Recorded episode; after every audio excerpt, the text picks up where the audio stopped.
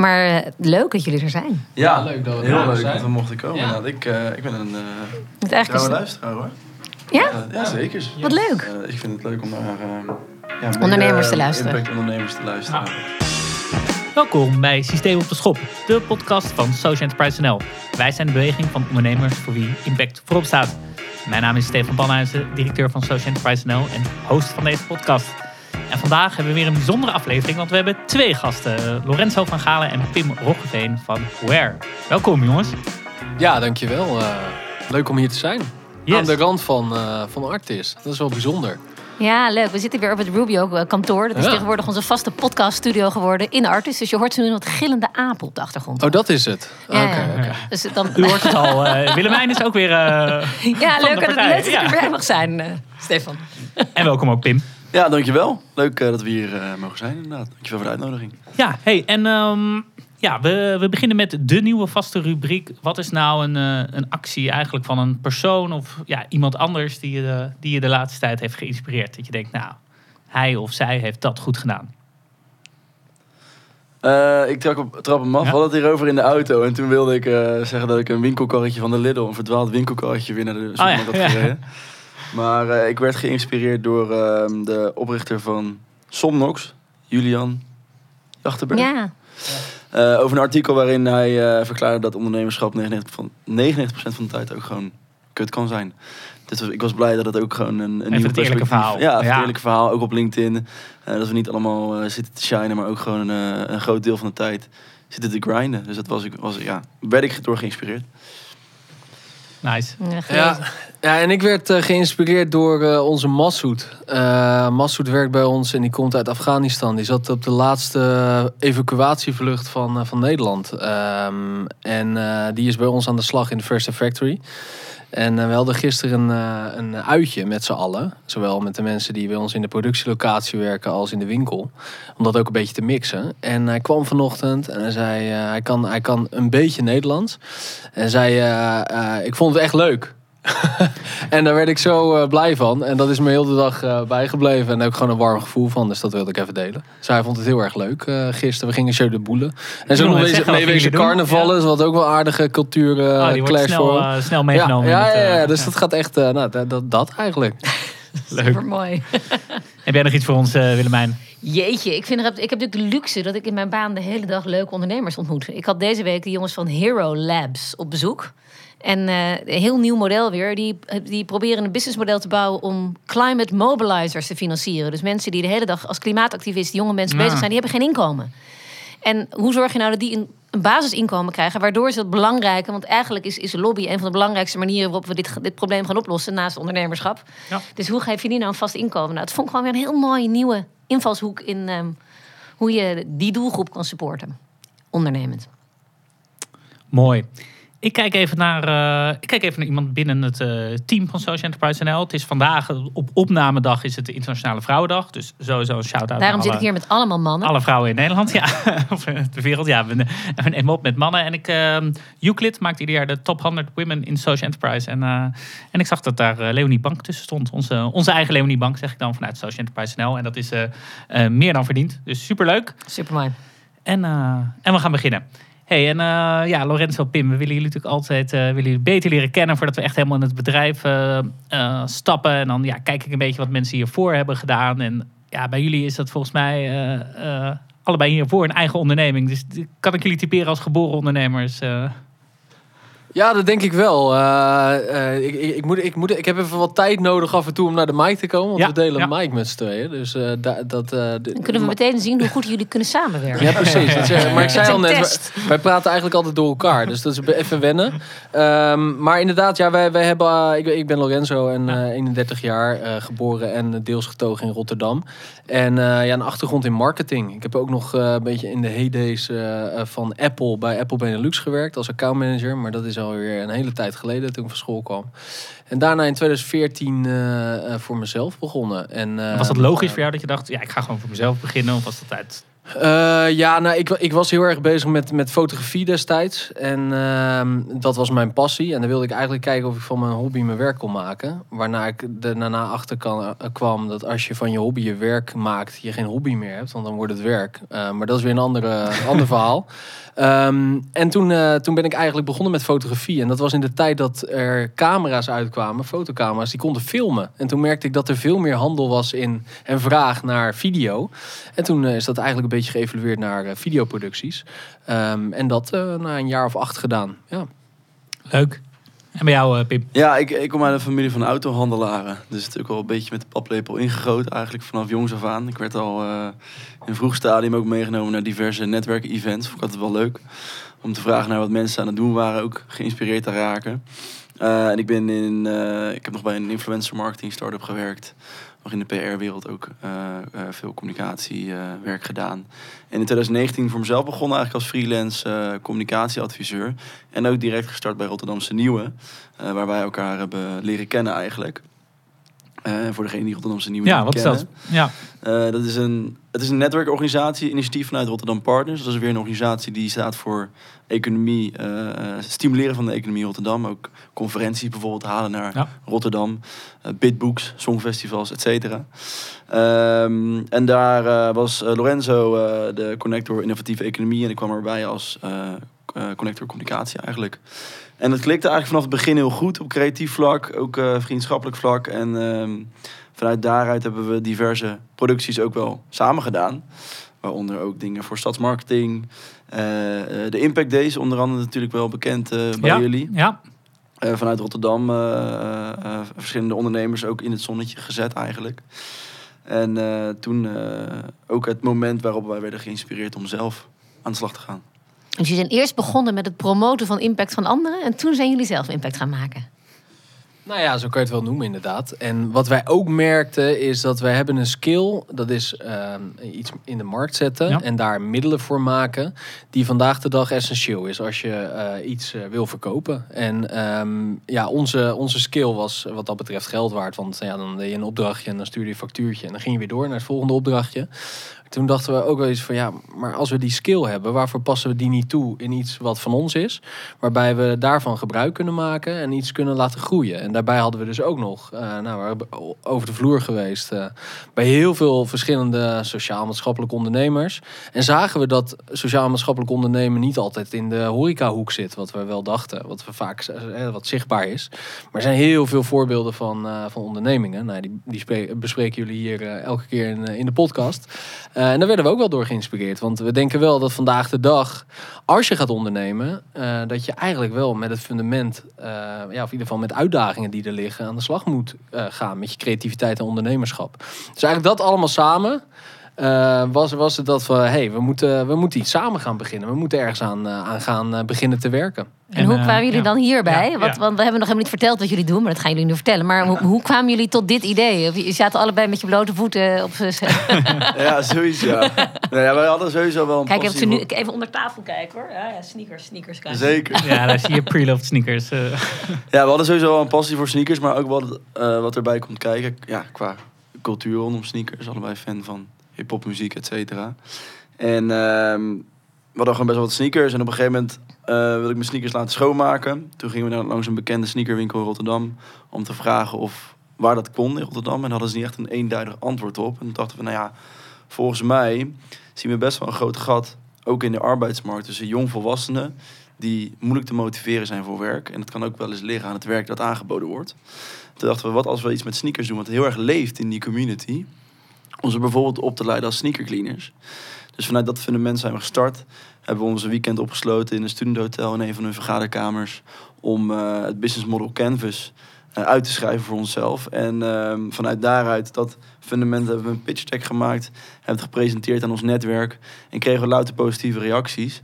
En toen hebben we eigenlijk eh, honderden sneakers van vrienden en familie zijn we gaan schoonmaken. Precies, Wat, met- wat, ja. wat wij doen. ja, ja. Ik vind het een Wij- hele natuurlijke overgang. Ja, ja, ja, mooi bruggetje. Ja. Ehm, Nee, ja, wat wij doen, wij verkopen pre-love sneakers. Dat zijn tweedehands sneakers die wij refurbishen, waar het binnenzooltje van, eh, van vervangen en eh, weer verkopen. Nou, daar komen we zo even op wat, wat, wat voor categorie sneakers dat dan zijn. Want daar zitten nog wel wat verschillen in. En we doen eh, sneaker cleaning, dus care en repair, zoals we dat noemen. Ja. Om langer te doen met de producten die, ja, die je al hebt. Want Dus dat is uiteindelijk het meest duurzame. Precies, dat, zo heb ik het, het basisidee altijd begrepen. Hè? Van nou, sneakers, ik begin een beetje aan het einde van de Latijn te raken. Maar ja, in plaats van nieuwe te kopen, eh, breng ik ze naar jullie en dan kan ik er weer een jaartje mee, eh, mee vooruit. Ja, nee, inderdaad. Dat doen we. Daar zijn we ook mee gestart. Dus wat Pim ook zei, we hebben toen dat getest en heel veel zelf ehm, ja, verschillende, eh, verschillende schoonmaakmiddelen, verschillende materialen. Dat allemaal gedocumenteerd. En dat is ook wel het fundament waar we, waar we vanuit zijn gestart. Dus dat is die dienst, die dienstverlening. Alleen daar kwamen we al wel snel achter dat eh, een dienst eh, inderdaad werkgelegenheid oplevert. Dat is hartstikke goed. Dat hebben we ingevuld met nou, een doelgroep die wat lastig aan een baan komt. Met jongeren ook vaak die Ja. het interessant vinden. Dat werkt, dat zien we, dat is nu nog steeds zo. Alleen we zagen ook dat er een hele grote kans lag bij kledingsorteerders. Want er zijn heel veel schoenen, sneakers, die afgedankt zijn en worden weggegooid in de bakken. Wordt gesorteerd en dat komt terecht bij de kledingsorteerders. Zoals een Symphony, een Leger Richard. En zo zijn er nog wel een aantal. Ehm, en wij kwamen in 2021 bij zo'n sorteercentrum eh, terecht. Ehm, en dat is best wel een gesloten wereld, want niemand, niemand heeft echt een idee. Het laatste jaar wordt dat, wordt dat wat transparanter van wat daar nou gebeurt. Wat gebeurt er nou met die kleding? Komt onder andere door NPO-programma van Prijsknallers. Eh, want we dachten allemaal dat het naar Afrika ging. Ja, en, eh, precies. Naar zou een zijn. Ja. ja, Ja. Gaat ook wel, want daar wordt het weer verhandeld. Alleen ehm, heel veel blijft hier in Nederland. Dat is ook wel belangrijk, want we willen niet eh, in, in lage lonenlanden kleding laten eh, eh, maken voor, voor lage lonen en laten verschepen naar Europa. Heel kort laten dragen en dan weer terug verschepen naar lage lonenlanden. En dan maar kijken wat zij ermee doen. Gebeurt wel. Maar daar komen we misschien zo nog wel op. Maar we zagen dat er heel veel gebeurde met kleding, dus textiel. Maar eigenlijk helemaal niet zoveel met schoenen. En die zijn er ook, die worden ook gedoneerd. Dus toen dachten we, hé, hey, daar ligt wel een kans. Want we doen toch al die sneakers schoonmaken voor klanten. Waarom kunnen we dat niet wat opschalen en dat gaan doen voor ons product? Dus dat we dat kunnen gaan verkopen en dat we die sneakers die afgedankt zijn, nog een tweede leven geven. Dus die weer kunnen verkopen. En daar halen jullie dan alleen de, de, de hippe merksneakers, eh, trekken jullie uit, dat, eh, uit die afvalstroom. Ja, we zijn wel begonnen in eerste instantie in onze samenwerking door eens eens te kijken van wat komt er nou binnen en wat lijkt interessant voor onze doelgroep. Ja. Eh, een aanname, dus dan gingen we naar zo'n sorteercentrum helemaal in Assen met een busje en kwamen met een vol busje terug. Gingen we ze schoonmaken en kijken of we ze konden verkopen. Eh, ook te testen wat de consument daar nou van vond. En een van de bijvoorbeeld de eerste feedback die we kregen van die consumenten was... Nou, ik voel nog wel eigenlijk een andere voet van de vorige eigenaar in deze sneaker. Ik vind het tof dat die schoon is gemaakt. Maar hij, hij loopt helemaal nog niet echt lekker. Dat was ook een, het feedbackpuntje, een van de belangrijkste waar we meteen mee aan de slag zijn gegaan. Hebben we wat samples laten produceren van nieuwe binnenzooltjes. Dus we produceren, we voegen nu een nieuw binnenzooltje toe aan ieder paardje pre-love sneakers. Echt een essentieel onderdeel Ja. voor het tweede leven van die sneaker. Eh, en nu hebben we diverse afspraken met die kledingsorteerders om een aantal categorieën sneakers, dus de wear-categorie noemen we dat tegenwoordig, te laten sorteren. En er wordt ja, in duizenden kilo's per maand nu naar onze eh, productielocatie verscheept. En daar, daar betalen jullie dan gewoon voor. neem Ja, aan, of zo. Dat- Het is gewoon, je betaalt per kilo. Ja. En een, eh, in een kilo zitten ongeveer eh, twee paar sneakers, ongeveer gemiddeld. Nice. En, en, ik ik ja. vind het wel mooi. Dus, want uiteindelijk, jullie zeggen, we zijn bij elkaar gekomen omdat we gewoon echte marketeers zijn. Die gewoon van niets iets kunnen maken. Dus jullie kiezen gewoon een afvalstroom. En die creë- daar creëren jullie met je talent waarde op. En verkopen hem weer. Ja, nee, dat is, dat is inderdaad wat het is. Kijk, je ziet al heel veel gebeuren op kleding. Hè. We zijn inmiddels al tien jaar gewend aan tweedehands kleding. Het wordt steeds hipper hier in Amsterdam. Misschien nog al wat verder geadopteerd dan, eh, dan in Rotterdam en dan eh, buiten de, de Randstad. Eh, maar we zien dat dat super populair is. Maar het is allemaal textiel. Eh, als je naar de episodes van deze wereld gaat, of Ja. in Amsterdam naar tweedehands kledingwinkels, zijn er wel schoenen, maar die zien er echt niet uit. Ja, maar die vind je toch allemaal op de Vinted en de online. eh, mijn kinderen die halen dat van die online eh, tweedehands. eh, die kopen hun eh, sneakers Zeker. die ze niet nieuw kunnen betalen daar. Dus dat is, dat is echt de, de belangrijkste andere stroom, neem ik aan. Ja, nee, zeker. Dat, dat, da- er zijn een aantal platformen zoals Vinted, Ja. Selfie die het aanbieden. Eh, alleen het is nog steeds niet schoongemaakt, niet gecheckt. En er zit geen bedrijf achter die eh, kwaliteit en, en zekerheid en, en veiligheid biedt. Geen frisse aan de klant. binnenzol. En een frisse binnenzol. Je, je weet het nooit. Je moet dat, Nee. je moet dat eh, beoordelen vanaf de foto. Eh, maar het is wel goed, denk ik, om te weten van die kledingsorteerders. Want uiteindelijk zijn dat end-of-life-cycle producten. Dus dat zijn schoenen die jij en ik al aan hebben gehad. En wij denken van, nou, deze kan ik niet meer gebruiken. Eh, dus ik laat ze niet het in de bak en ik gooi het in de bak en eh, dan gebeurt er waarschijnlijk iets goeds mee. Dat gebeurt ook. Maar er is ook iets binnen die kledingsorteerders aan de gang. Want jij zegt heel terecht, vind dit. Wij, er zijn meerdere kanalen om van die schoenen af te komen. Ja. Ik zet het liever op vind dit, want dan verkoop ik het direct, krijg ik er wat geld voor en dan vind ik het prima. Dan gaat het naar eh, Frankrijk vaak en dan zijn we er vanaf. Dus voor die kledingsorteerders is het eigenlijk gelukt als zij niet meer nodig zijn. Dat is iets geks wat daar aan de hand is. Dat weten ze ook wel, want die, die, die, die eh, stromen aan kleding zijn aan het opdrogen. Eh, A, producten worden beter, dus gaan langer mee. Er zijn heel veel partijen die inzetten op care repair, dus je gaat er langer mee doen, want je gaat het repareren. Er zijn platformen zoals Vinted, waar je zelf direct geld kan krijgen voor je tweedehands kleding.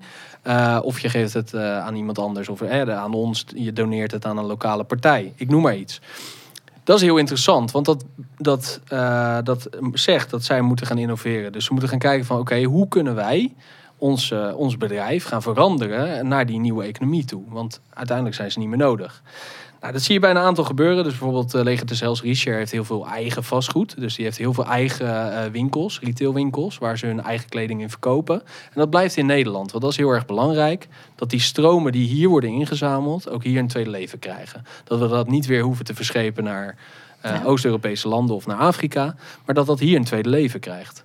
Ehm Symphony doet dat ook. Die is aan het kijken van hoe kunnen we recyclen. Dus hoe kunnen we zorgen wat we inzamelen, daar nog een nieuwe grondstof van maken door Te technieken, shredden shredden, eh, eh, machines, eh et cetera. Dus dat is heel erg interessant dat dat aan het gebeuren is. Dus heel veel grote sorteerders zijn aan het kijken hoe kunnen we reststromen in Nederland verwerken. Dat is heel erg belangrijk. Daar moeten we naartoe. En maak je, bedoel, in, in jouw, wat je net vertelt, heb je een soort visie dat er steeds minder reststromen gaan komen? Dat zou ook betekenen dat er minder voor jullie komt. Of is dat, eh, ik, vind het, ik heb het gevoel dat mensen nog steeds veel te veel weggooien hoor. Dus ik ben niet zo. Ik ben, veel te veel ik- ik kopen. zou, ja. Ja. dat er nog ongelooflijk veel gekocht en weggegooid wordt. Maar jij, jij was wel optimistisch over dat dat aan het verminderen is. Ja, dat, eh, dat heeft wel... Dat mes snijdt denk ik aan twee kanten. Omdat wij opereren vanuit een bubbel waarin we denken... oh, dat wordt echt wel minder. We zien steeds meer Ja. aan de producentenkant ook wel die duurzaamheidsclaims komen. Maar tegelijkertijd waren wij twee weken geleden op de huishoudbeurs... waar dat is een hele grote representatie van een hele grote groep consumenten... die daar echt nog lang niet zijn. Nee. En nog lang niet op het punt zijn waar wij nu wel al over praten. Eh, dus wat dat betreft is er voor ons ook nog Voorlopig nog voldoende in de tunnel, business. zeg Nou. maar. Ja, dat is ook wel. Dat trekt mij een beetje op, op wie, eh, ja, op, op welk type consument richten jullie? Hè? Want je kan zeggen, nou, ik richt me op die, die donkergroene consument die alles goed doet en die ook nog eens eh eh, pre-loved sneakers koopt. Of Ja. zeg je van ja, misschien die, die sneakerliefhebber bij wie duurzaamheid nog wat minder op het vaandel staat en die willen we juist activeren of, of allebei. eh. Nou ja, de aanname van ons in het begin ook toen we begonnen met sneaker cleaning aan zich was dat het heel erg in de hoek van de sneakerhead zat. Dus de mensen die de meest speciale Air Sneakerheads, mooi woord. Ja, de meest speciale Air Ja. Max uit 1980 hebben. Die De- willen ze de graag soort, onderhouden. Daar eh, betalen ze gewoon goed Pata voor. crew, ja. Precies, dat. Eh, toen begonnen wij ineens ehm, te communiceren over het verlengen van de levensduur. En meer duurzaamheid te betrekken in die communicatie. Toen werd die doelgroep al wel iets groter. Eh, maar wat we nu zien, met name op het stukje eh, van ons product, de pre-love sneaker, is dat het veel mensen niet zo erg boeit dat wij iets duurzaams of maatschappelijk doen. Maar ze willen gewoon een heel tof, leuk product voor een goede prijs. Dat zeg je ook. Jouw kinderen kopen op Vinted voor de prijs uiteindelijk. Ja. Dan moet het ook wel een goed product zijn. En dat je ook nog duurzaam, duurzame impact en maatschappelijke impact maakt, dat is mooi meegenomen. Maar dat is niet reden Nee. nummer één voor Nee, ons. maar heel iets veel mensen die, die ja, kopen. vintage eh, kopen is niet meer alleen maar duurzaam. is ook gewoon. eh, Nee, plus het feit dat En, en nemen jullie ook in van klanten? Dus als eh, mijn kinderen zeggen: ik wil mijn sneakers graag aan Wear verkopen, dan doe je dat ook? Nou ja, we hebben het natuurlijk over die kledingsorteerders. Dus dat is één stroom mijn voor ons. probleem hier aan het oplossen met jullie. Ja, ja nee, maar hartstikke goed. Eh, maar je zegt ook terecht inderdaad van, eh, eh, lost het dan niet op? Ehm, nou ja, we hebben aan de ene kant die kledingsorteerders. Dat is heel erg belangrijk. We hebben part- dat zijn goede partners van ons. Daar kopen we in. Ja. Dan heb je de producent. Die maakt het. Dat zijn de Nike's en Adidas'en van deze wereld. Ehm, eh, zijn we ook op de radar, maar die zijn daar, eh, zolang het niet hoeft, er geen wetgeving is, ja, is, is het line- lineaire model natuurlijk leidend. En dan hebben we de consument. Die draagt wat de producent maakt. En dat eh, zijn jouw kinderen. Eh, die zijn heel interessant ook voor ons aan stroom. Want dat zien wij. We hebben een winkel in, in het centrum van Rotterdam. Daar komen mensen uit eigen initiatief, op eigen initiatief naar de winkel toe. En zeggen: hey, ik vind het tof wat jullie doen. Ik doneer mijn schoenen. Dat zijn vaak de beste schoenen. Want die komen vanuit een ehm, ja, van be- bepaalde beleving Ja. van de mensen. Van ja, ik, ik gun jullie dat. En eh, doen jullie er maar wat goeds mee. En dan vind ik het helemaal prima. Dat gebeurt op kleine schaal. Nee, is lastig een businessmodel op te bouwen. Maar we zijn wel aan het verkennen. Dat hebben we al gedaan. Maar we hebben dat nu heel even on hold gezet. Het verkennen van oké, kunnen we dat op een andere manier doen. Waarbij we een incentive hebben voor eh, de klant in dat geval. Waarbij ze hun sch- schoenen inleveren. En bijvoorbeeld een korting krijgen. Ja. Of een, Ja. eh, altijd dezelfde, hetzelfde bedrag bijvoorbeeld. Alleen ja, dat, dat is wel. Dat is eigenlijk weer een hele andere tak van sport. En er zijn natuurlijk best wel wat partijen die dat doen. Selfie, waar we, daar hebben we ook mee eh, samenwerking mee gedaan. Eh, daar kan je Ik ken het niet je is dat niet? een soort Ik ook vintage? niet. Eh, Nee, Selfie is, eh, is marktleider in Zweden. Komt uit Zweden, zit de H&M achter. En wat Selfie, ja, schoot in de Nordics en eigenlijk de concurrent van, eh van Vinted. Maar Oké, die is hier ja. nog wel groter. Eh, wat je daar doet, je, je bestelt van hun een tas. Die vul je met je kleding waar je vanaf wilt. Je stuurt dat naar hun op. En jij krijgt een percentage van wat zij verkopen. En zij doen de Ah. fotografie, het contact met de klant, et cetera, et cetera. Ehm, en daar hebben wij een deel van de schoenen gerefurbished. En we hebben dan gezien dat dat sneller verkoopt voor een hogere prijs. Eh, dus er zijn wel ehm, ja, partijen die dat doen. Dat is heel erg interessant. En, en, en hoe werkt jullie eh, businessmodel? Hoe, hoe maak je dit schaalbaar? Hoe zorgen we dat we zo meteen een wear in iedere stad in Nederland hebben en eh, misschien wel in iedere stad in Europa? Ja, daar zijn we nu heel hard mee bezig om best wel wat scenario's uit te werken. Want we zijn eigenlijk gestart vanuit ja, retail first. Wat best wel uitdagend is natuurlijk met de huidige eh, vastgoedprijzen en veel leegstand, Ja. et cetera. En veel startups beginnen online en gaan dan pas retail doen. Bij, wa- bij ons is het andersom geweest. Ook omdat we ja, een interessante deal konden sluiten. Hebben we ook geen nee tegen gezegd. ja, jullie zitten midden in de, de koopgroot, toch? Ja, dus het kom- tussen commerciële geweld laat je zien, laat je een ander geluid zien, wat ook heel erg belangrijk is. Ehm, en ook als je bijvoorbeeld producenten of retailers over de vloer hebt, dat je kan laten zien, het ziet er gewoon hartstikke tof en goed uit. Dus het kan wel. Ja. Dus dat is een belangrijke stap voor ons geweest.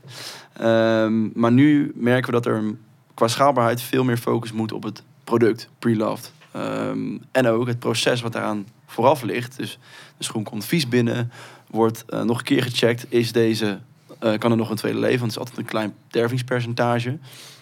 Eh, dan wordt het schoongemaakt. Dus we investeren in de schoen. Dus we, het zijn gewoon proceskosten, schoonmaakkosten. En we investeren in het zooltje. Op dit moment doen we dat invullen op eh, sociaal-maatschappelijke manier. Ehm, hoe groot kunnen we dat maken? Hoe groot kunnen we die factory maken? Hoeveel mensen kunnen we daar aan het werk zetten? Daar zijn we nu over, over aan het nadenken.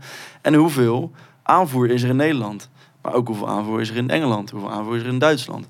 Dus we moeten op dit moment zijn we heel erg aan het kijken naar aanvoerkanalen. Onze grootste bottleneck op dit moment is aanbod. Wat een goed probleem is om te hebben. Ehm, Ja, want er is genoeg vraag. Dus dat, ja, er is absoluut genoeg vraag. Eh, we gaan testen met ehm eh, Shop in Shop. Waar gaan we nog niet zeggen. Komt binnenkort. Eh, cliffhanger. En Shop in Shop is, is, is in een groot buiten warenhuis Rotterdam? bijvoorbeeld. Buiten Rotterdam, ja. Oeh, Buiten Nederland zelfs. Kijk, oeh. Dus dat is heel interessant. En, eh, maar onze webshop, sinds we dat serieus zijn aan gaan pakken afgelopen januari, gaat ook als een kogel. Eh, je merkt echt dat die vraag er steeds meer is. Dus dat geeft ons heel veel zelfvertrouwen om door te gaan op de manier waarop we het nu aan het doen zijn. Plus het feit dat als we het over duurzaamheid in de kledingindustrie hebben, is het heel erg belangrijk om ook een toegankelijk product te hebben, ook qua prijs. We merken dat stel, je wil een duurzaam product verkopen, wat lokaal geproduceerd is, met gere- gerecyclede stof is gemaakt, ga je naar een trui van 180 euro. ja, ja, nee. En wij komen uit Rotterdam, dat is de armste, armste gemeente van Nederland. Dat is voor 80% gewoon niet te doen. Dus daarom is het ook zo belangrijk om die tweedehandsmarkt wel eh, ja, eh, te, te laten ontwikkelen op deze manier. En, en eh, blijft het bij sneakers? Of kunnen jullie ook nog voorstellen dat er zo meteen eh, caps bij komen? Of weet ik wat, iets wat bij de eh, doelgroep past waar je andere producten gaat toevoegen?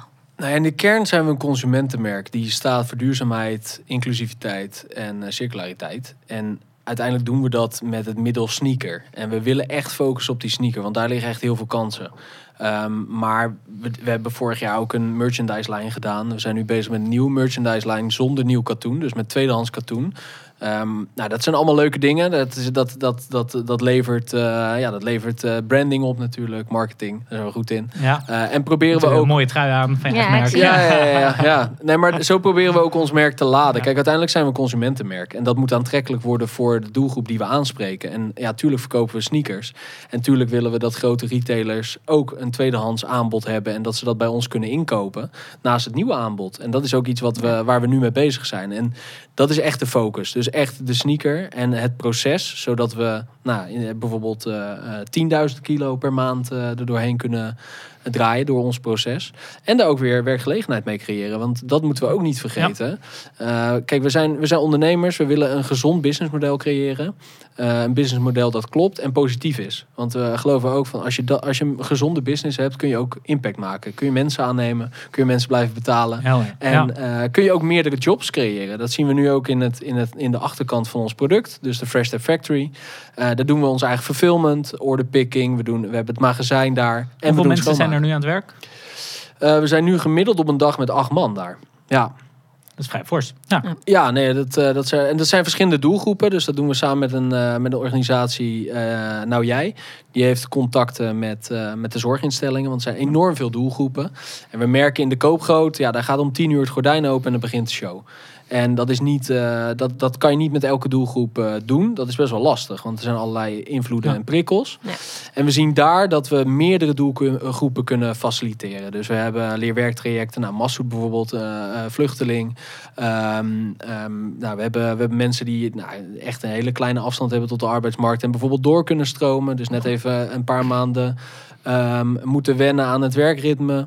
Eh, zo zijn er verschillende doelgroepen die we, daar, ehm, ja, die we daar kunnen faciliteren. En wat we ook doen, omdat we dat met een andere partij doen die daar goed in is, kunnen wij ook focussen waar wij goed in zijn. Want het zijn, dat is wel echt een van onze grootste lessen ja. is dat werken met, met de doelgroep. Ehm, heel, er zijn heel veel kansen, maar het, het- eh, je, je moet er ook wel echt klaar voor zijn. En wij hebben dat echt onderschat. Kan je daar iets Ja, dat was het, geven? ja, Iets want dat was voor mij ook wel een ja. vraag. Want jullie gaan ook een aantal impact-domeinen tegelijk pakken. Is natuurlijk super cool. Ja. En circulair. En, maar dit is wat we vaak horen in deze podcast. Is dat ja, hoe, meer, eh, eh, hoe, hoe meer extra stappen je in het proces probeert toe te voegen. eh, hoe ingewikkelder het je als ondernemer maakt. En dus de vraag is, eh, eh, wat, wat drijft jullie? Wat is voor jullie de belangrijkste drijfveer? Ja, je, moet, En- je moet inderdaad impactkeuzes maken. Daar ben ik Ja. met je eens. Maar ik denk door de... Kijk, we zijn gefocust in de, in de kern. Het product is natuurlijk circulair. Dus dat is, dan is circulariteit de doelstelling. Maar om het product te maken wat het is... eh, is er een proces voor nodig. En daar maak je ook weer maatschappelijke impact. Dus ik denk niet zozeer dat we een keuze hoeven te maken. Maar ik denk dat het wel belangrijk voor ons is... eh, om de juiste mensen op de juiste plekken te zetten. Eh, wij zijn gestart met een heel klein winkeltje aan de Van Oldenbarneveldstraat. Een pop-up shop met één iemand uit de doelgroep via Heilige Boontjes. En we merken dat nu de organisatie groeit, dat het voor die persoon heel erg lastig is. Want we waren eerst al met, met z'n drieën, hele directe lijntjes. Maar je organisatie groeit in een hele, heel rap tempo. Dus je gaat Ja. ineens managementlagen ga je toevoegen. Dat wordt lastig, weet je wel. Hoe kan je ervoor zorgen dat die relatie nog goed eh, blijft? Dat hij zich nog steeds betrokken genoeg voelt. En ook dat zijn ontwikkeling niet eh, remt, zeg maar, in die zin. Ehm, en ik denk, door, ik denk dat we gewoon een hele unieke combinatie hebben. En uiteindelijk als we blijven doorgaan op de manier waarop we doorgaan... kunnen we meerdere impactvlakken automatisch raken. Zonder dat het zeg maar, de business stoort. En, en het voornaamste is, het, het moet gewoon vet zijn. We zijn gewoon nogmaals een consumentenmerk. Dat is de voorkant. En zo moet de consument binnenkomen. En vooral eh, generatie Z, waarschijnlijk jouw kinderen. Ik weet niet hoe oud ze zijn. Tieners. Ja, nee, daarom. En, en die komen. Kijk, we hebben een winkel, dus dat, we, kunnen, we hebben daadwerkelijk klanten over de vloer die feedback geven. Dat is super waardevol. Dus als je daar zelf staat, dan heb- ben je gewoon in, hè, in gesprek met je klant. Dat is heel erg leuk. En dan hoor je gewoon dat er kids van eh 14, 15, 16 binnenkomen met hun moeder. En, zeg, ja, maar, en dan zegt die moeder, ja, waar voor tweedehands? Je kunt toch gewoon nieuw betalen? Ja, maar ik wil gewoon tweedehands, man. Ik wil gewoon eh, dat, dat hoor, dat is, dat is in. Ja, en dat dat zijn maakt dan. tweedehands cool. Ja. Ja, dat, maar het is ook normaal. Want die generatie groeit op met reuse, reduce, recycle. Ik zag het laatst ook weer bij Vodafone met telefoons. Die zeggen dat zelfs. Dan denk ik, nou, vond ik wel wat. Vond ik wel een behoorlijk statement van de landelijke campagne op, eh, op telefoons. Ja. Maar het is, het is het narratief waar die generatie mee opgroeit. Dus het is gewoon de regel in plaats van de uitzondering. Waarbij het voor ons, nou, jij, jij valt nog wel binnen generatie Z misschien net. maar ik, ik dan nog net, net eh, één daarvoor. Eh, voor, ja, voor, mij, voor mij is dat, is dat niet ehm, is dat meer een, eh, iets waar wat, wat gekomen is. Niet, niet wat de regel is. Eh, maar dat is waar we ons op richten. Dus het moet een tof merk zijn. En jij zei Patta. Nou ja, Patta die is heel goed ingesprongen. Be- eh, misschien wel, ja, de- laat ik gewoon zeggen, de bekendste, het bekendste fashionmerk in sneakers. Want het is uiteindelijk een fashionmerk geworden in Nederland, maar ook in Europa en Ja. Japan, noem maar op. Amsterdams. Die gasten zagen ook gewoon een kans. Eh, die zagen begin 2000 dat in New York bij Foot Locker en bij andere zaakjes hele andere sneakers eh, stonden dan dat ze hier stonden in Amsterdam. En die dachten, hé, hey, die moeten we van eh, New York naar Amsterdam halen en die gewoon hier gaan verkopen. En toen kwam de sneaker een beetje op in Nederland. Nou ja, wat wij willen doen is hetzelfde. Maar wij willen zorgen dat er een tweedehands aanbod komt naast het nieuwe aanbod. En wij willen de patta worden van de nieuwe generatie. Zo, Kijk. doe ik, het altijd, Ja. zo doe ik het altijd een beetje vergelijken. Dat is een bold statement. Ehm, maar dan, dat is een beetje de vergelijking die ik, eh, die, die ik wel eens trek. Helder. Hey, en nog, eh, nog even over de kledingindustrie. eh, voordat we dan ook nog wat meer gaan over de, de toekomstplannen van het bedrijf. Want ehm, ja, jullie zitten morgen, we nemen, we nemen 8 maart op, 9 maart in, in, in de Tweede Kamer. Uitgenodigd door Tweede Kamerlid Kiki Hagen. Die, eh, die een ronde tafel over de textielindustrie eh, eh, organiseert. En daar ook ja, echt een aantal koplopers eh, uitnodigt. Dus dat, dat is denk ik sowieso heel positief. Maar dat terzijde. Ja, wat wordt jullie pleidooi? Eh, ik bedoel, deze aflevering komt daarna online. Dus je, je kan het gewoon zeggen. Eh, Goed om te weten. Ja, precies. nou, we zijn sowieso waanzinnig vereerd met die uitnodiging. Dat je als circulaire koploper na zo'n korte periode eh, al, al meegenomen wordt. eh, en uitgenodigd wordt daarvoor. En wij zitten... Wij vinden sowieso, wij zitten heel erg op een stukje toegankelijkheid, wat ik net ook zei. eh, om duurzaamheid toegankelijk te maken voor een grote doelgroep. Zodat die systeemverandering echt in gang gebracht kan worden. Ja. Niet alleen bij de elite blijft. Eh, plus het stukje waar wij heel erg mee struggelen is bijvoorbeeld het btw-percentage. Wij betalen vijf keer btw op hetzelfde product als als je een nieuw product verkoopt. Want het wordt verkocht met btw. Vervolgens wordt ingezameld. Worden, die kilo's worden ook weer aan ons verkocht met btw. En wij moeten het nog, nog een keer verkopen met btw. Voor, het, met, voor 21 procent. Ja. dat, is, dat klinkt niet helemaal fair. Dus wij willen ook wel pleiten voor een ander btw-percentage op tweedehands producten. Dat lijkt ons een Zoals hele... dat in Duitsland wel is, toch? Ja, blijkbaar. Ja, dat is met de kringloopwinkels. Maar dit is even... Uh, Kringloopwinkel is ook textiel? Ja, klopt. Eh, nee, absoluut. Maar ik weet dus niet of het voor alle tweedehands producten is. Of hè, volgens mij is het daar gekoppeld. Maar nu ben ik ook even uit, uit mijn hoofd aan het praten. Ja. Aan, de, aan de type winkel die dat eh, in Duitsland dan ook eh, verkoopt. Ook Maar er zijn Europese status. landen die Ja. aparte btw-tarieven hebben. Moet je voor- nagaan. Dan en lopen we moet je achter. alleen van Mark Hille van Social Enterprise NL weet precies hoe dat zit, maar die zit toevallig niet aan tafel. Maar Nee. die weet dat. We bellen hem in. Nee. Nee. Ja, en daarbij doen we Ja. ook een kleine shout-out naar de eerste echte circulaire koploper van Nederland. En dat is een oud politicus, eh, Ad Lansing. Eh 1979 deed hij een, eh, een voorstel voor een hiërarchische manier van afvalverwerking. Eh, die kennen we tegenwoordig als de ladder van Lansing. Eh, hij wordt eh, te pas en te onpas gebruikt. Eh, leeft nog, Ad, eh, 88 jaar heb ik opgezocht. Dus dat is best wel bijzonder. Dus als je zit te Wie weet luisteren... luistert hij. Ja. Als je, als je een TikTok met ons wil opnemen, laat het weten. Dat zou fantastisch zijn. Iets met een ladder en een Ja, dansje. Dat ja. zou waanzinnig zijn. Eh, en een mooie we- sneaker. Ja, en eh, wat sneakers. Maar wat daarin staat is natuurlijk dat, dat preventie het hoogste is. Ja. Dus dat is wat je aan hebt, langer dragen en eh, zorgen dat je, dat je daar lang mee doet. Eh, tweede is eigenlijk het hergebruiken. En daarna recycling. Dus de derde plek. En we zien vaak in Nederland dat recycling eh, vaak bij heel veel mensen heel bekend is. Ja. Maar niet dat je iets moet repareren of iets langer kan eh, gebruiken. Of iets tweedehands moet kopen. Terwijl dat eigenlijk de derde op de ladder is. En daarbij denken we ook dat die eerste twee ehm, het toelaten om goedkoop aangebo- of betaalbaarder aangeboden kunnen worden voor een grote doelgroep. Waarbij recycling, nou bij Borrel bijvoorbeeld laatst eh, een grote Ja. investering opgehaald. Mooi initiatief, prachtig. eh, maar goed, eh, hele dure stukken. Dat is echt, eh, echt alleen voor de Amsterdamse elite. Helaas. Nee. We hopen wel dat dat... havermelk Wel elite. iets beter dan Amsterdam, maar breder. Maar het is wel voor de Nee, elite. nee, mee maar ik eens. bedoel, Maar- ja. Nou, En het, het is Maar en het is natuurlijk wel, het is, het is wat je zegt. Bedoel, er zijn een aantal ondernemingen geweest, eh, ook in Nederland, die bezig waren met re- repair. En, eh, en dat is gewoon, dat is een heel arbeidsintensief proces. Ja. en relatief duur. Ja, Dus die hebben het merendeel heeft het niet gered, zover ik weet. Ja. Een aantal waar ik heb er ook eentje heel dichtbij meegemaakt, een nieuwe workshop. ja, ik zag hem Super jammer. Die hebben het niet gered. En eh, omdat het uiteindelijk toch het proces van het reparatieproces te arbeidsintensief en het dan Ja. toch op zo'n manier weer verpakken en dan weer opnieuw naar de consument of terug naar de producent. Nou, heel jammer. En ik hoop dat we steeds beter gaan worden in, in de techniek daarvan. In het snel, eh, eh, ja, in, in, in het betaalbaar krijgen van die markt. Want Ja. op dit moment is dat denk ik nog een bottleneck. Om daar Ja. goede schaalbare modellen op te bouwen. En dat heeft de fashion industry super hard nodig. Ja, en dat is ook een beetje natuurlijk de afweging die je maakt. Want kijkend vanuit een business, business perspectief naar ons proces, moeten we ook kijken hoe kunnen we het efficiënter maken om die kosten te drukken Ja. en een hogere marge te krijgen. En dan ga je het hebben over het toevoegen van machines in je proces, weet je wel. Maar ga je dan inleveren op je maatschappelijke impact. Dus dat zijn wel natuurlijk afwegingen die we moeten doen. Ja. Want we willen, we willen en schaal bereiken, maar tegelijkertijd ook niet eh, afdoen aan de impact die we potentieel kunnen En maken. dat was de vraag die ik eigenlijk net stelde. Ja, weet je, daarin is als je op een gegeven moment... Want jullie zeggen, eigenlijk heb ik al drie impactdoelstellingen. Jullie willen en een hele generatie opnieuw opvoeden. Want jullie willen daarin een koploper zijn. Jullie willen een goed circulair product aanbieden. En jullie willen banen creëren. Dat zijn eh, drie verschillende impactdoelstellingen... die heel mooi in elkaar grijpen. Maar misschien op schaal soms eh, met elkaar eh, Ja, kunnen nee, zeker. Ja, en die dienst, de dienstverlening met, het- met het repair-verhaal, het kern-repair-verhaal, eh, is inderdaad heel lastig schaalbaar. Want je hebt op een gegeven moment meer mensen nodig. Eh nou, Uni- eh, United Repair Center Ja. natuurlijk, eh, met Patagonia. Mooie, heel mooi initiatief, maar dat is veel genialer dan dat het op de voorkant lijkt. Want het gaat om data.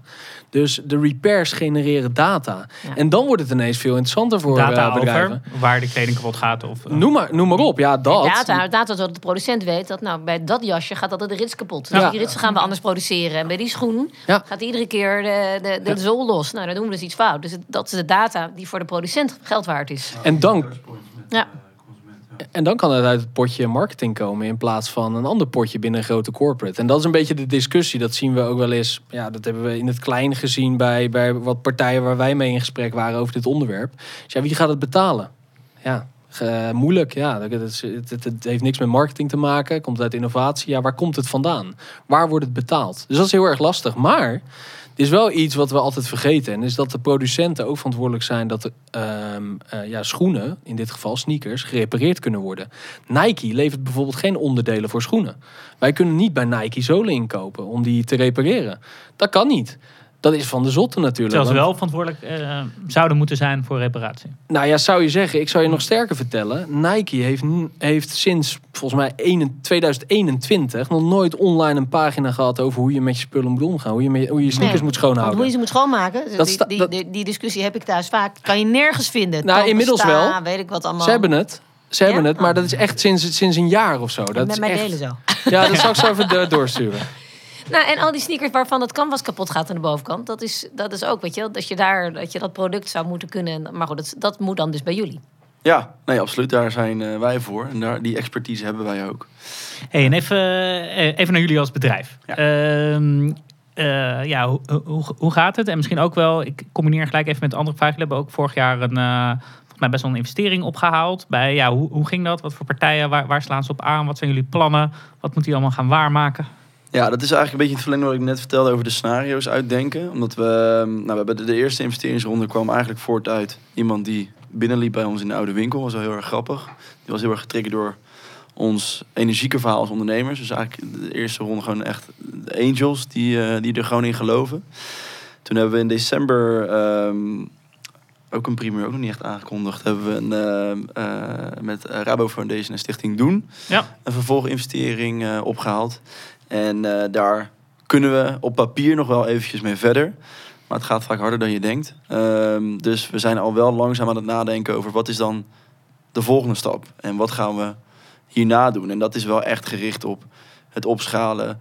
En we willen, ja, willen gewoon de grootste Europese aanbieder worden van pre-love sneakers. En daarbij is ook gewoon een serieuze investering nodig in het proces. Maar ook in het stukje voorraad. Professionalisatie op alle vlakken eigenlijk ehm, eh, in het bedrijf. Dus we hebben al in die zin wat gesprekken met investeerders.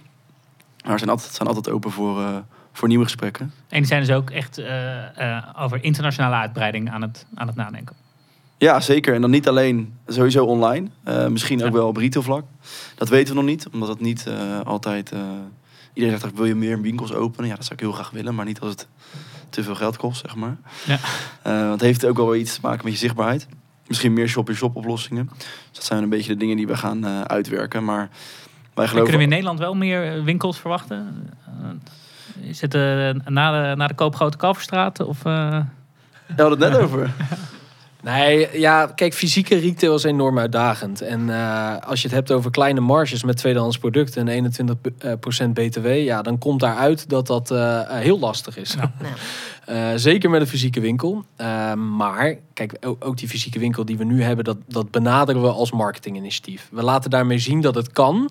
Maar het is heel moeilijk om dat rendabel te krijgen. En zeker op meerdere locaties. Nou, dan moet je gaan kijken naar franchise-modellen. We hebben een conceptovereenkomst liggen. Dus eh, ah, weet je, ja, dat, dat hebben we ook uitgedacht afgelopen half jaar met een partij. Alleen dat is, niet, dat is niet helemaal de route die we willen nemen. Wij zien veel meer eh, potentie in de shop-in-shop. Er zijn heel veel grote retailers die eh, interessante retailcontracten hebben met heel veel vierkante meters. Ja. Die allemaal ehm, nou ja, geld hebben, eh, bereik. Eh, maar iets duurzaams willen doen. Die willen, die willen een, een duurzaam of tweedehands aanbod. zien we bijvoorbeeld laatst met Reliving, met de tweedehands meubels bij eh, de Bijenkorf. Ehm, nou, zien we met Zeeman, eh, met, met de tweedehands kleding van. Het goed. Ja, was, eh, het goed was goed. dat, eh, ja. Oud-gediende in Ja, deze ja, scene. ja. Ja. Ja. Ja. Eh, morgen hebben we afspraak bij ze om 8 uur eh, morgenochtend. Gaan we naar het We sorteercentrum. staan nog in ja. ons eerste boek. Ja, oh, wat leuk. Beginnen bedrijf. Komen, ook, eh, komen ook volgens mij bij de ronde tafel. Ja, eh, ja, klopt ja. Ja. Eh, oh, je hebt door de Tweede Kamer. Ja. Ja. Je lobby. eh. Maar in ieder geval, ja, da- daar zien wij veel meer potentie. Dus Ja. dat wholesale model. Eigenlijk de, de, ja, leverancier eh, van, mooi, ja. van... En da- daar hebben we ook een model nu voor. Nou, eind deze maand ehm, gaan we, wordt dat bekend. Dus eind deze maand, maart, eh, wordt het bekend waar we dat gaan doen. Eh, en dan kunnen we Je mag het zeggen, want de aflevering komt pas in april online. hoeveel april? 15. 15 15 april. april. Oké, nou, nou, Nee, laat Dan, nee, dan, ja. la- dan laat ik het. Nou, ik, hou, ik hou het nog even spannend. Ja. Maar in ieder geval, dat is heel interessant. Eh, want deze grote retailer heeft eh, meer dan 200 winkels. Dus ehm, hè, kijk, wij kunnen dat nog lang niet aan. Want daarvoor moeten we eerst gaan kijken om dat proces eh, te optimaliseren. Voorraadinvesteringen. Het is allemaal redelijk cash-intensief. Maar dat is wel echt iets waar we, ja, waar we veel potentie zien. Hey guys, we hadden het net even over eh, eh, investeerders. Zouden jullie een investering van een groot sneakermerk eh, accepteren? Zouden jullie willen ook aan samenwerken met een groot ja. sneakermerk? Want die heeft natuurlijk ook ergens wel belang bij het feit dat jullie hun producten laten zien hoe lang die kunnen leven. Of zeggen jullie nee, die- daar willen we weg blijven? Ehm, dat is een beetje een gewetensvraag. Eh, we hebben altijd wel eh, geloofd in partnerships. En uiteindelijk zul je ook eh, met die partijen moeten samenwerken om tot een goede oplossing te komen. Kijk, eh, wat Lorenzo al zei, het zijn olietankers. Dus voordat zij een draai hebben gemaakt, ben je ook alweer een paar decennia verder. Maar ik geloof wel heel erg in de samenwerking hoe we dat samen beter kunnen, eh, eh, kunnen opvangen. En te kijken naar manieren om ja, wellicht ehm, over, over productie eh, te, te doen of take-back programma's. Dat zijn wel dingen waar we over in gesprek willen. En we zijn ook in gesprek met. We hebben gesprek gehad met Nike, met Puma, met Adidas. Maar die vinden het allemaal nog wel een heel schattig initiatief en nemen ons nog niet heel erg serieus. Kan ik ook wel enigszins begrijpen. Maar ik wil ze over een paar jaar weer nog wel een keer spreken. Iets in mij zegt dat dat wel eh, gaat veranderen. Ja, het is gewoon de enige manier om ze serieus... ehm Ja. eh, moeten ze gewoon pijn doen. Moeten gewoon marktaandeel van ze af gaan snoepen. En dan gaan ze ineens heel anders naar je kijken. Ja, we gaan ze het zelf doen. Ja, en straks wordt het ook heel grappig met, eh, bij, bij- met het, met het shop-in-shop verhaal. Is dat wij een shop-in-shop hebben met, tweedehand, met de tweedehands sneaker. En dan komt een vertegenwoordiger en die ziet daar zijn, zijn sneaker staan die verkocht is, nieuw. Maar dezelfde ook tweedehands als aanbod van een of andere partij Wear. En ja, dat wordt wel heel interessant. Dat is wel echt verandering.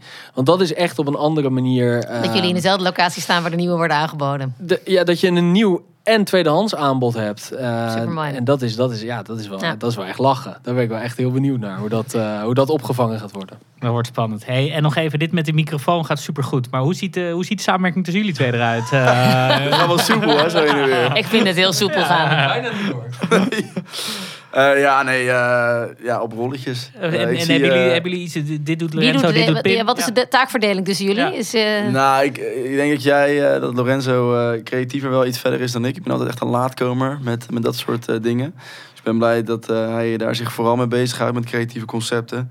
Ik ben wat meer eh, operationeel eh, sterk, denk ik. Dus ik hou wat meer bezig met team en, eh, en, en de impact, et cetera. Eh, en ja, het, het lijkt vanaf het begin alsof we al elkaar al jaren kennen, zo voelt het. Ik spreek en zie hem vaker dan mijn eh, eigen verloofde.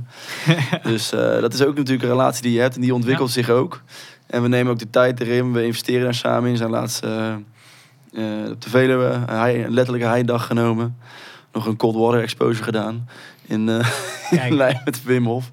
Dus nee, we zijn wel echt bezig En dat... jullie ook externe bij? Een soort coaching? Of, ja, we hebben niet dat. Werd wel eens- ik, ik, ik las laatst de, de term ehm, een tribe of coaches of zo. Of, of dat, je, Ja. dat je meerdere personen hebt die je kan inschakelen voor verschillende expertises. Dat is meer wat wij hebben. Ja. Dus als wij expertise zoeken, dan hebben we een partner bijvoorbeeld die de oprichter van Sneakerjagers bijvoorbeeld, die is heel, heel bedreven in. ehm, ja, ook in retail, maar ook allerlei, allerlei andere expertises. Of eh, oprichter van die en die. Dus ja, we weten wel altijd Heb je die expertise. om- Patta-jongens al binnengehaald?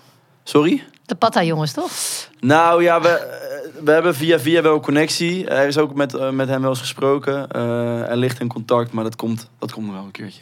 Alles op zijn op zijn tijd. Want over En- vijf en- jaar hebben we het over Ware en Patta als de voorlopers. Ja, nee, ja ik, dat, is wel, dat is wel de ambitie. En wat ook belangrijk is als je het hebt over investeerders, is als je voor het eerst je idee eh, wil gaan financieren, kom je vaak bij angel investors uit die erin geloven en, eh, en, en zoiets hebben van, joh, ik geloof in jou, ga het maar doen en ik ben daarbij.